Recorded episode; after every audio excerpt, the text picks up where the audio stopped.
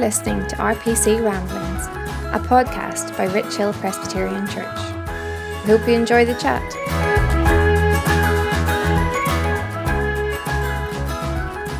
Well, hello there, and welcome back to RPC Ramblings. It's really good of you to join us today. I am Alex Richardson, one of the discipleship workers at Rich Hill Presbyterian Church, and one of the co-hosts on our podcast series. I'm joined, as per usual, with Leslie Ann Wilkinson. Hey, Alex. Hey, Leslie Ann. Leslie Ann is also one of our discipleship workers at Rich Hill Presbyterian Church. And today, we are joined with special guest, Ben Preston. Good afternoon, everyone. Hey, Ben. Good afternoon, Ben. It's really good to see you, and thank you so much for coming on. Ben, I'm sure most people are familiar who are listening with who you are, obviously with your time spent at RPC a number of years ago. But maybe for those who are new to RPC, do you want to give us a bit of info about yourself? Yes. My name's Ben Preston. I am a minister in Craigie Hill Presbyterian here in Larne. Way back in 2012 to 2015, I was the assistant minister in Rich Hill Presbyterian. So that's how I guess I got to know you guys and the RPC Massive.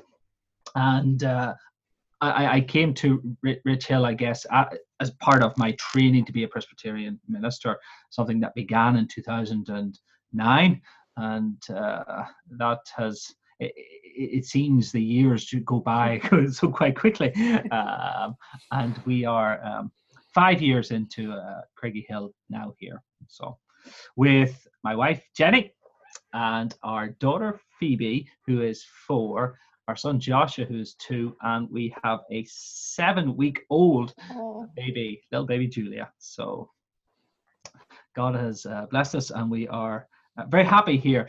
Interestingly, in your last podcast, you had Sam Strain on talking about God's holiness and wisdom. And of course, Sam came from, as he said, from Craigie Hill to Rich Hill. And I went from Rich Hill to Craigie Hill. Actually, never would have heard about Craigie Hill had it not been for one of your members who was at a funeral, actually. And I was thinking about churches to apply, and he had said to me, you know, Ben, what do you think about Craigie Hill? I was like, where's that? And sure enough, one thing, in God's providence, I would find out where Craigie Hill was. And we've enjoyed it since. Good. And how have you been getting on during lockdown? How have you and your family been doing? Yeah, there's this little whole global pandemic thing happening. I guess, like many families listening, you just try to make the best of it, don't you? You kind of listen to the news at night until you can't listen anymore, and follow the government guidance. And I guess something that I've been reflecting upon. I mean, the lines for me have fallen in pleasant places. This lockdown hasn't been perhaps as hard for me as some. And as a minister, ministering during it, I have seen families grieve and mourn. I've done funerals for folk with COVID. And we've gone through the restrictions, and it is the most heartbreaking thing. Not to be able to see one's loved one before they pass away, to feel these restrictions. For me personally, as our family, we I guess we haven't known that, but it has been quite a time to minister through. We're grateful in Craigie Hill. We are back. We're back from the 12th of July. Quite a fun day to get back on to public worship on, as Northern Ireland remembers, and some of Northern Ireland remember the Glorious Revolution. But yeah, we were pleased to be back on the 12th. I took that service, and then I've had 3 weeks off with my assistant Campbell Mulvaney, who was holding the fort And how strange is that? Yeah, only in Craigie Hill. And as I was assistant to Alistair, so he taught me well. And I have tried to, I've tried to be somewhat similar, though, to Campbell, though failing miserably compared to Alistair's great heights. That's us in. That's us back. And this is my second day back from work, back to work from holidays. So I'm still quite fresh, and hopefully when we come, to all this theology stuff, we'll not stray too far. Yeah, hopefully you'll be fresh for another wee while. Did you have a nice time away? Yeah, we did. We bumped into some of the RPC, diaspora, you would say, up in Port Stewart and Port Rush. So that was fun to kind of like catch up with a few, and shout out to them. We are refreshed. Port Stewart and Port Rush is sort of, Presbyterians have been doing this for a while. Staycation's not really a new thing for us. Go up to the port, bump into each other. So that was good. It's funny you said that. It was our 1 year anniversary, Rachel and I, a few weeks ago, and we also went to the North Coast, to Port Stewart for a few nights, and we managed to bump into a number of people. So it seems to be the place to go, hub of the north. I used to joke about this whenever I was younger. I was like, why would you want to go up to Port Rush or Port Stewart for? You get to just see everyone you know. But now as I've gotten older, I've come to appreciate that. There's something joyful about the happenings of meeting someone and having a yarn. At least that's how I'm joyfully choosing to understand that. Yes. That's a good perspective. And Ben, what about Julia and Jenny? I'm sure everyone would love to hear how she's getting on. Are they doing well? Yes. Julia's the health visitor was just around this morning, and we are informed Julia's doing well. She is the 95th centile for height or something. So she's a tall girl, she's projected to be a tall girl. So that's cool. And Jenny's doing well as well. Has some time off from work, I guess. She'll go back to psychiatry now. Mm-hmm. She's chosen to specialize in psychiatry, so she's a reg and enjoying some maternity, and we'll go back, God willing, next year. Yeah, big excitement for Phoebe and Joshua too, I'm sure. Then a wee baby to look after and to help mummy and all that, or not really? Well, Phoebe loves her. Yeah. She'll hold her and she'll, Joshua, when you say to Joshua, do you want to hold? Do you want to hold her? No, not really. You sort of poke her. But Joshua does care. I will walk past Julia's little cot, and from time to time I'll see a toy car or one of his little action men whom he's put in there because Julia, as he calls her, Julia, he does ask about her. Where is she?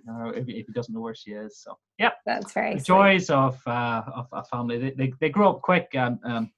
Phoebe goes to P1 in the Lynn, at our local primary in September time, which is near broke my heart to see. Jenny got her the uniform earlier yesterday, and it near broke my heart to see her. I thought, she's in her uniform already. So such is life. Very sweet. It's beautiful. Well, Ben, thank you so much for coming on and for chatting with us today. Today we're going to be thinking about God being angry, and God being just. God being angry is maybe not something we're often familiar with saying. Maybe might not sit easy with us in some ways, saying that God is angry.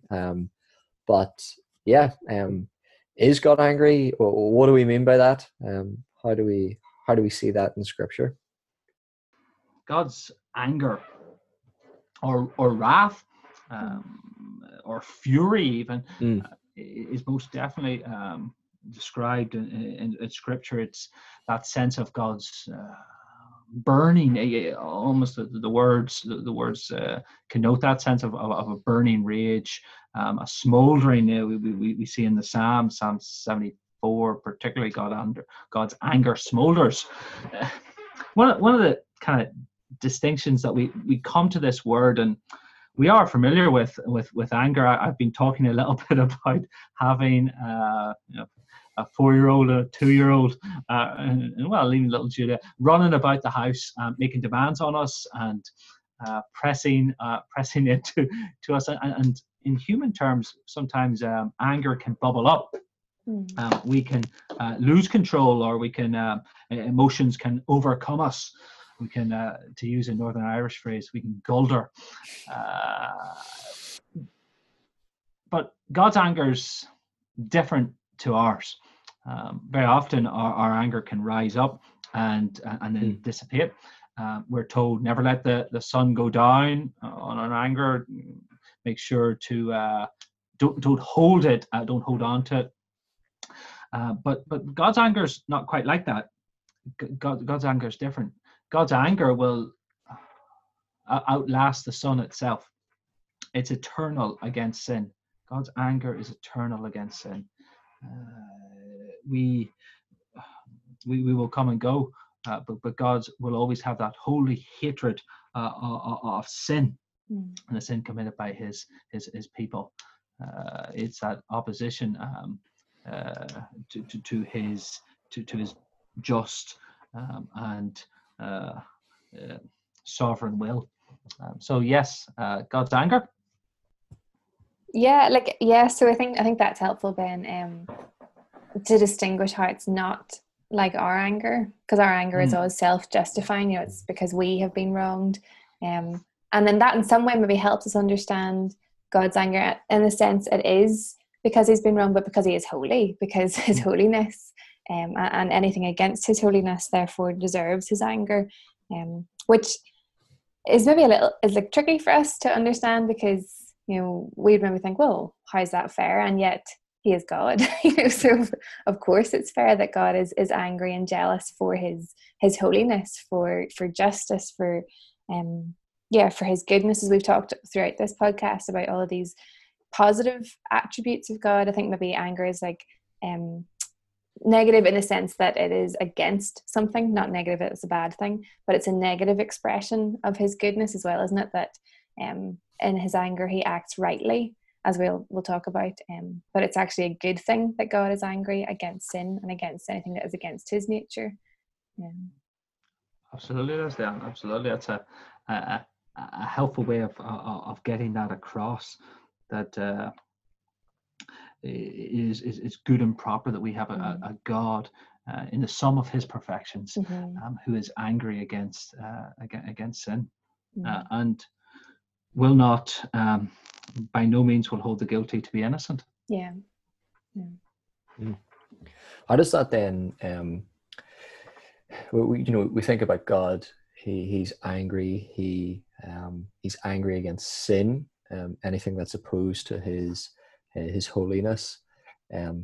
How does that, or how should that shape our thinking in any way when it comes to us thinking about sin and the punishment of sin?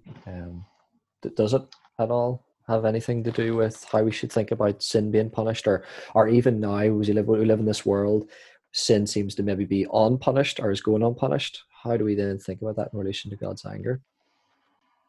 I think we should, to process rightly and to see scriptures describing God's wrath, his smoldering rage.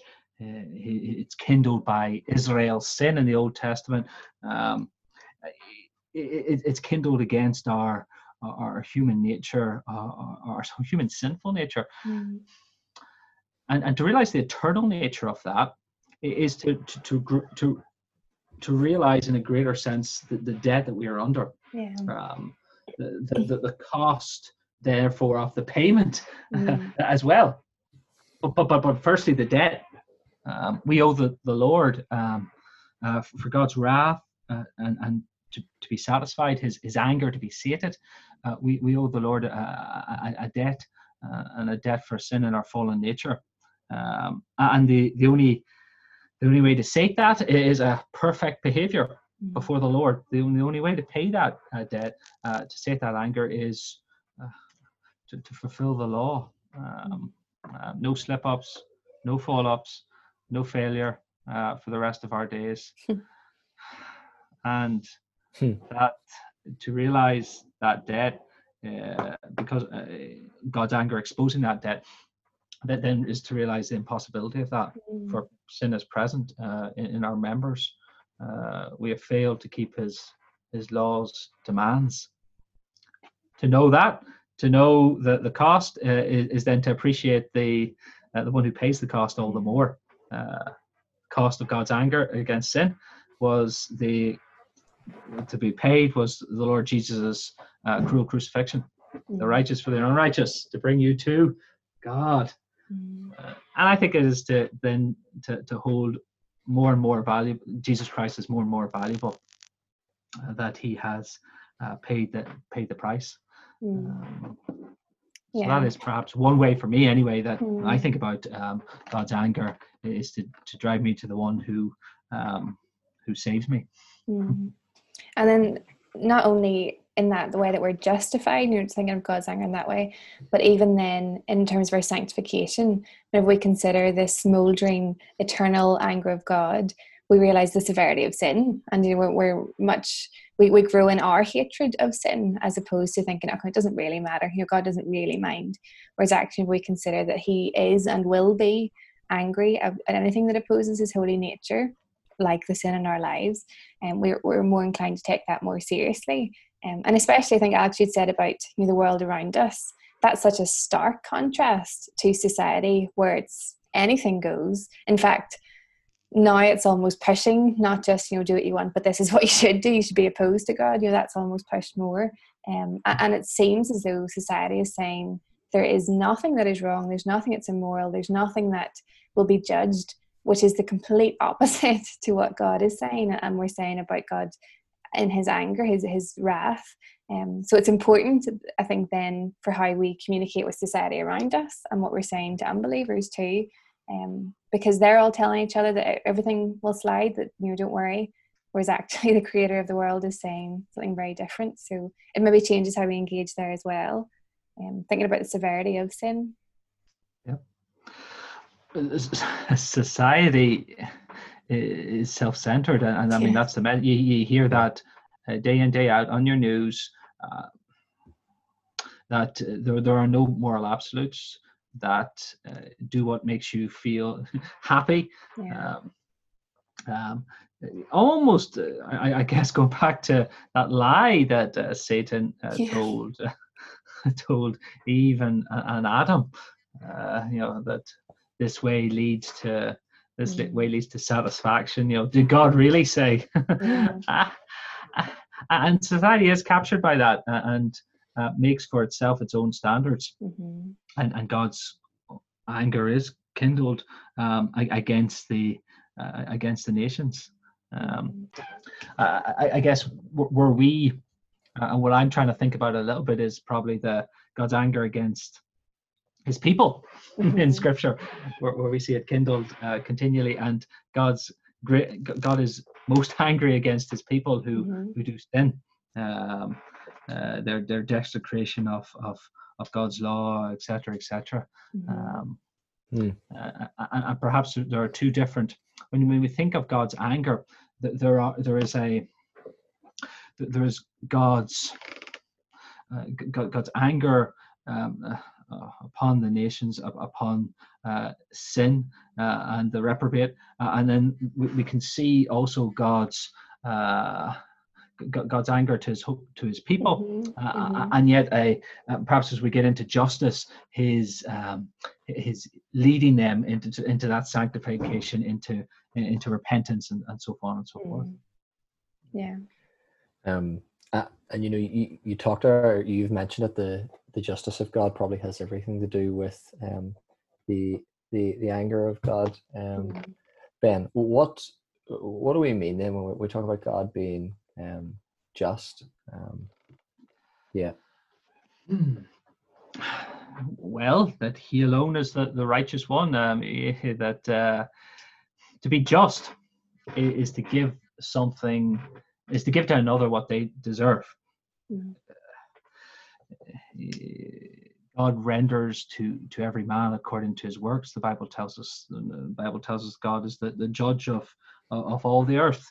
When we think of God's God being just, we have two aspects in His justice. To the righteous, He gives a reward, not because they earn it or deserve it, because He promises it to them.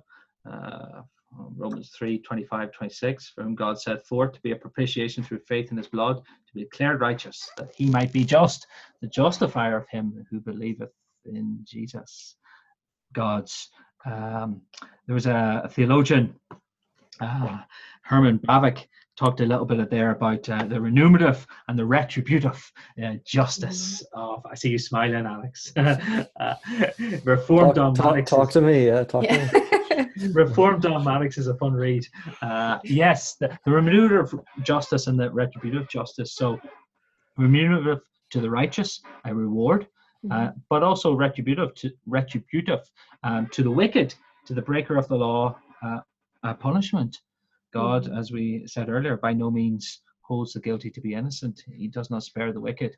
Romans 2 and 5, after your hardness and impertinent heart, treasure up unto thyself wrath. It's the day of wrath and revelation of the righteous judgment of God. We have to hold those two things, think through those things whenever we consider God's justice, because God can't be anything else but just. God can't be anything else but just. You've been going through these attributes, the character of God, and God's holiness isn't going to allow him to do anything but that which is righteous. He can't be unjust in the same way he can't be unholy. It's not possible. He's the rock. His work is perfect in all his ways. Our judgment, a God of truth without equity, just and right is he, Deuteronomy 32 tells us. So that's a way into God's justice, but there's probably questions that we could then ask and kind of consider around sin and punishment and all the rest. We have to be careful. I think when we talk about these things, perhaps many in the world, it's kind of a common complaint, isn't it? Well, why is there evil in the world, or why does God not do something about it? Is that something that we're familiar to us? Yeah, I would love you to unpack that idea, because I think that is a very prevalent idea. Do you know why God is just? He's the perfect one. Why does evil exist in the world then, if God is just? Well, I mean, I think we do have to be careful. As Christians, we don't want to fall into the. It's right and proper that we ask what the Bible says and consider that, but also what we don't want to do is fall into sin itself of murmuring or questioning the Lord and His sovereignty. Many in the world do. It's very prevalent sin. To question that, but with biblical confidence we can say that sin may be punished now and always eternally. So we may see it openly punished here and now, but always sin will be punished eternally. We see evidence in scripture of sins openly being punished by the Lord, that perhaps is that God's justice could be noticed. Numbers 25, Zimri, the Israelite, takes this Moabite lover, and immediately Phinehas gets the spear, and they are struck down for going after other gods. We could probably also think about Ananias and Sapphira in the New Testament for withholding money from the church. Always an interesting one to preach, perhaps, if you're doing a series on giving and tithing or something like that. There, he was struck down. Give us your money. But sin may be punished openly right now. Yeah, I mean, that's I think we can see the testimony of that in Scripture. But it also might be the case that God is not punishing sin immediately, but that the wicked might be instruments in God's justice and his glory, that the wicked in God's providential plan will be serving his glory. That's not to say God is working sin. That's not the case, but rather, like Pharaoh, take Pharaoh as an example. His heart was hardened. We've been doing this with Phoebe and Joshua. Julia, not so much, though. She sort of sleeps.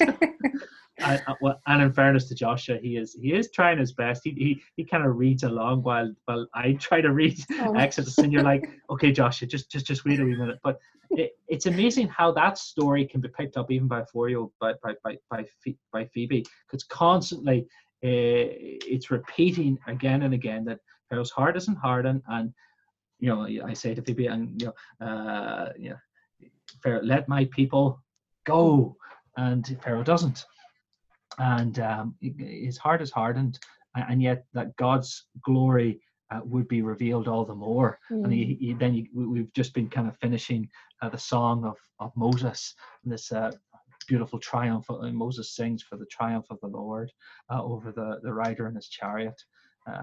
God, it may not have looked at that first the first plague that God was doing everything, and it may have looked like sin was you know the sin of slavery and God's captive people in the land of Egypt, but the wicked were used as instruments in God's justice and his glory.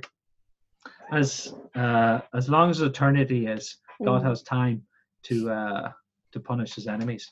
And that's tough, isn't it? Like, you know, that this idea that we maybe want immediate justice, or we think we want immediate justice, but we have no idea what God is doing. You know, we have no concept of the larger work going on. Even we've already talked on the podcast about patience, about how God is patient, and it's, you know, what is one of the purposes of God's patience if not to draw people to Him, you know, in salvation. And you know, that couldn't happen if we just thought, right, let's just call it now, you know, like, let's have immediate justice, whereas God is patient so that people will turn to him, you know. So even that, there's a purpose of that.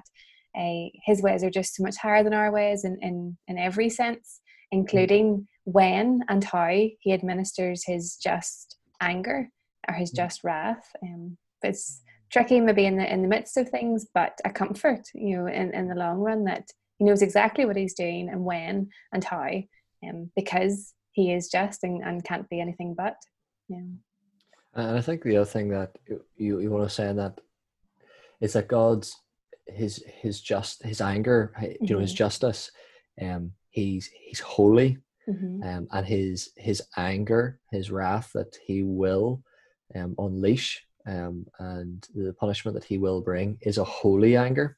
And so, unlike us, you know, our anger is often one that's not a righteous one, that's not a holy anger, but God's anger is a holy anger. And so God's when God deals justly, when he punishes, he is going to do it in a way that is right, I guess. And I guess in some levels that's there is some level of comfort to be found in that, that God is going to deal with people in a way that God and God alone could deal with people, if that makes sense.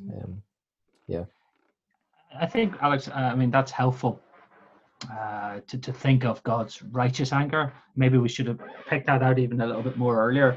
Thinking about Jesus, in Matthew 21, 12 to 17, with the Pharisees, Jesus pronounced Scripture's verdict on the defilement of the house of prayer, and he's, you know, we have the Sunday school kind of picture of, you know, the whips and the overturning of the tables and so on and so forth. But God has a great anger there against His people who refuse to worship Him as He commands. They have exchanged obedience to God's word, and they exchanged it for worship of their own conceptions and their own free expression. And the temple, that place of worship, that place of prayer, God's great anger there kindled, and Christ expressing that righteously. And again, even with Christ and the disciples, the disciples are arguing about who's going to be the greatest. Jesus rebukes them. They have unbelief. Jesus rebukes them. Or Peter, setting one's mind on the things of man rather than the things of God. Get behind me, Satan. Anger and righteous anger, but God inflicts it upon his people, the disciples there, with a faithfulness that they would refine and purify them. God's anger against sin is righteous, but also God's anger against sin in Christ then. I think redemptively, the anger of God upon Christ, the power of Christ's divinity, he bears the weight of God's anger in his humanity, that we the guilty may go free. Yeah, I think, just as you said that, Ben, there's really good news, because I think as we're talking here about God's anger and God's justice, there's a sense in which I'm feeling almost the weight of sin. And sin on me, because because God has created us. He is a holy, perfect God. We are meant to be perfect as our Father in heaven is perfect. Matthew 5:48, I think. And there's a sense here in which we're saying that actually we don't live up to that perfection, to that holiness. We are not like him, and he is justified in his anger, in his wrath against us who haven't lived the way we were meant to. But praise be to God that in Jesus Christ, he's given us a new hope, a new and living hope. God's justice demands our human nature, which is sinned, must pay for its sin. And either we pay or someone else pays. Psalm 49, no man can redeem the life of another or give to God a ransom for him. The ransom for life is costly. No payment is ever enough, that he should live on forever and not see decay. So we deal in a world, though, that hears that God's God of love. God's God of love. This podcast is going to come as probably a little, they're talking about God's anger and his justice. Well, I mean, maybe not RPC folk. You can, in fairness, but anybody could be listening. But most in the world hear that God's a God of love, and then they leap to say, well, God forgives everyone. We just need to pray and he'll be okay. I remember talking this through with our girls' brigade, and that was what's coming back. God's a God of love. Hey, it's okay. But Scripture's clear. Scripture is clear that we can't bear that God's anger and the debt of sin. If you, O Lord, kept a record of our sins, who could stand? And people think that God's justice just needs make a little payment, and it'll all be okay. God's grace will make us better, and we do our part, and sure it'll be okay. But we can't satisfy God's justice. We can't satisfy the legal debt of our sin. Our mediator must be another, and as you said, Alex, praise be to God. Hebrews 2, he's been made to be like his brother in every respect, so that he might become a merciful and faithful high priest in the service of God to make a propitiation for the sin of his people. We have a redeemer. We have a second Adam, don't we? A greater Adam. One who is true and righteous man, yet very God. And that's the cost. We can't go past that. The cost of the payment. It's God's own son that would leave heaven itself for our deliverance through a once for all sacrifice. Grace is not cheap. Grace is costly. And grace is not something that we can add our little part to. It's the debt needs settled by another through the way of the cross. Beyond our counting of, but the value is immeasurable, and valuable is immeasurable, that we who were dead now find ourselves alive in him. It's wonderful. Sorry, I'm getting ahead of my. I'm going full preacher mode. Apologies. No, it's great. It's good to be reminded of these things, though, isn't it? You know, it's good to remind one another and to remind ourselves of the enormity of what actually has been bought for us and the enormity of that cost. No, I think it's great. Like, thank you, Ben. I think that's really comforting and encouraging and challenging. You know, as we talk through these things. Yeah, we value that which costs us a lot, and. You know, that's why I want to focus. You know, I'm a thrifty Larne man now. You know, we spend a lot on the purchase. You know, I hold it dear. You know, and treasure it. But it's so thinking through what the cost of our deliverance. You know, we should value it all the more. Christ, by that single offering, perfected for all time those who are being sanctified. And we know it through the gospel. And we did the Heidelberg. I don't know if you guys have encountered it, the Heidelberg Confession. And I went through it in a year with the folk here in Craigie Hill. And question 19 has a lovely way of putting it, that the gospel, it's revealed in paradise, proclaimed to the patriarchs and prophets, portrayed in sacrifices and ceremonies of the law, and it's fulfilled through his own dear son. And how God's anger and God's justice takes us to the gospel. That's beautiful. How should this then shape, affect our everyday living? You know, you mentioned a call to be sanctified, and that is what God is doing. How do these two attributes, God's justice and God's anger, how should they inform our everyday living? God's anger against sin, and then coupled with God's justice, his retributive justice, that one day he will judge evil fully. You mentioned it before that you had said that was a comfort. I think that's right. It is a comfort for the individual believer in our daily lives, but it's also, I would say, another. I'm getting used to my C's. It's also another check.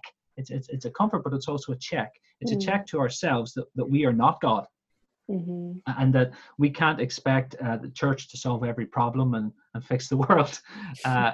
We are not God. I guess, I don't know if it was long before your time, maybe Alex and Leslie Ann, but I watched a TV series called Thunderbirds. Thunderbirds. Alistair's a big fan. It's Alistair, big fan. Thunderbirds. Yeah. Oh. He used to always bring in he had like little toy models and stuff. He used to use them for kids' dogs. Oh, yeah. Did he? Oh, yeah. Well, that was before that was before my time as an assistant. There we go. Anyway, Thunderbirds International Rescue.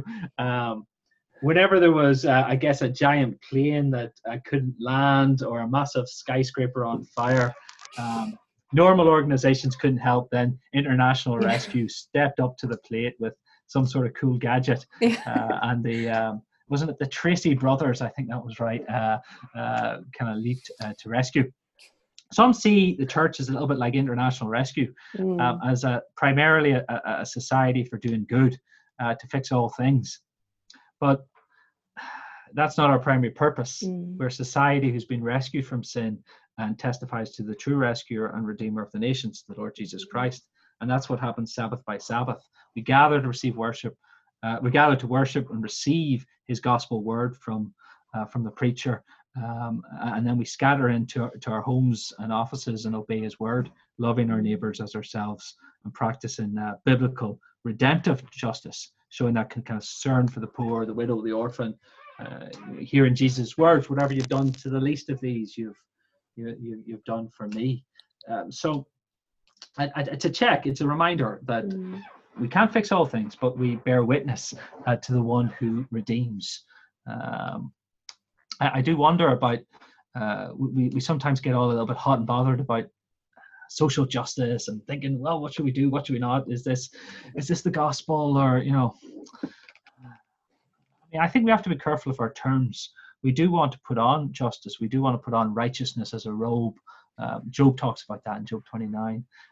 But our grounding for justice is not the same as the BBC's or the world, you know, you see portrayed on the news. I'm picking on the other news providers are available. But, you know, it's not, our idea of justice is not the same as if you talk about with your friends on Facebook and they're not in the church or anything like that. They have a different idea of justice. Their justice, we mentioned a little bit previously, Leslie Ann, you were talking about society and society's wishes and whims. There is where they find the grounding for their for their justice on their personal whims and wishes. But when we speak of justice, we don't speak of a justice based on something we find in here and inside us, but rather something external. Our grounding is God's character. It's a knowledge of justice that's birthed from the revelation of God and Holy Scripture. And we see injustice worm its way in Eden, and sin and disobedience in the individual, in society, in the scriptural realms. Even we have the spiritual realms. The spiritual realms, we have a great adversary in Satan, and we wrestle not just with flesh and blood. So when we talk about justice, I mean, we have this complex understanding of it, that where the world hears its own self-centered alternative justice with categories of power from, I don't know, I guess probably I'm at the top. I'm, you know, what's all the terms they use? Male, cisgender, something like that there, you know, heterosexual, all that there. I get to be at the top. And the world then maps on, you know, systems of oppression and the marginalized and it's identity politics. You might have heard that term anyway on the news. And at the bottom, those at the bottom, as they decide, have more moral authority and more truth. And those at the top must give up their power. But the Bible's account is clear. None are righteous. There's no, not one. All have sinned. All have fallen short of the glory of God. Our idea of justice is grounded in God. If you permit me, it's an interesting day to be discussing justice on the day that it is in Northern Ireland. As we record this, the SDLP's John Hume has just passed away. Many in Ireland are mourning the death of this Nobel Peace Prize-winning politician. Hume trained as a priest in Maynooth, and his great-grandfather was a Presbyterian. Hume then switched to teaching and politics and spent his life in opposition to violence. He was campaigning for reconciliation, justice between the peoples of this land, and helped many out of poverty through the credit union movement. Hume is actually one example of engagement in justice from the position of a divine moral absolutes. He does, but we're not all politicians. We're not. We are. Where we find ourselves, we as a church, we receive teaching about God's gospel, and we proclaim that Jesus saves, and then he saves through humbling himself through the form of a suffering servant. And as God opens our blind eyes, he renews our heart, and we are a people who share the gospel with our neighbours and do what's a member of Rich Hill used to quote this one to me quite a lot, a favourite verse of his. And if he's listening, he'll know it. Those who do justice, love mercy, and walk humbly with our God. Micah 6 and 8. That's who we are.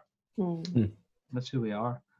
It's not complicated, I don't think. Yeah. Well, the theory isn't complicated. We need to put it into practice. I think there'll been... what you've helped us see, and Leslie Ann, is that God's anger and God's justice are two huge, really important attributes, and two things that we seriously need to consider, and spend time in the Scriptures seeking to understand, because they have a lot to say about everyday living and how we think. About the world around us, evil in the world, evil that's going to be judged. So thank you very much for your chat. Really enjoyed it. So thank you very much for coming on. Yeah, thank you for having me. You know, let me end with again going back to that greatest of all comfort for believers. God's just, and he shows mercy to those in Christ. If we confess our sins, he is faithful and just to forgive us our sins and cleanse us from all unrighteousness. He's promised to forgive and wash me. What's the psalm say? Wash me and I shall be whiter than snow. And we can praise God for his mercy, friends, in Christ. There's laid up for us a crown of righteousness, which the Lord, the righteous judge, will give me on that day because of Christ. So what we do, well, we recognize the judge of all the earth will do right, and every knee and every tongue will confess him, Lord. Thank you for forcing me to sit down and think through some of these things, I guess, in a little bit of detail. I am sure coming close to a sermon near you in Craigie Hill, some of this stuff, regardless of the passage, will likely appear. Oh, very good. Well, no, thank you so much, and we're glad that it's been a profit for you too to be able to think through these things. But and for everyone who's listened on as well, and thank you once again for tuning in. It's been. We hope you have enjoyed this as much as we have discussing these things. But we love you, we miss you, and we can't wait to see you again sooner. Rather than so, thank you.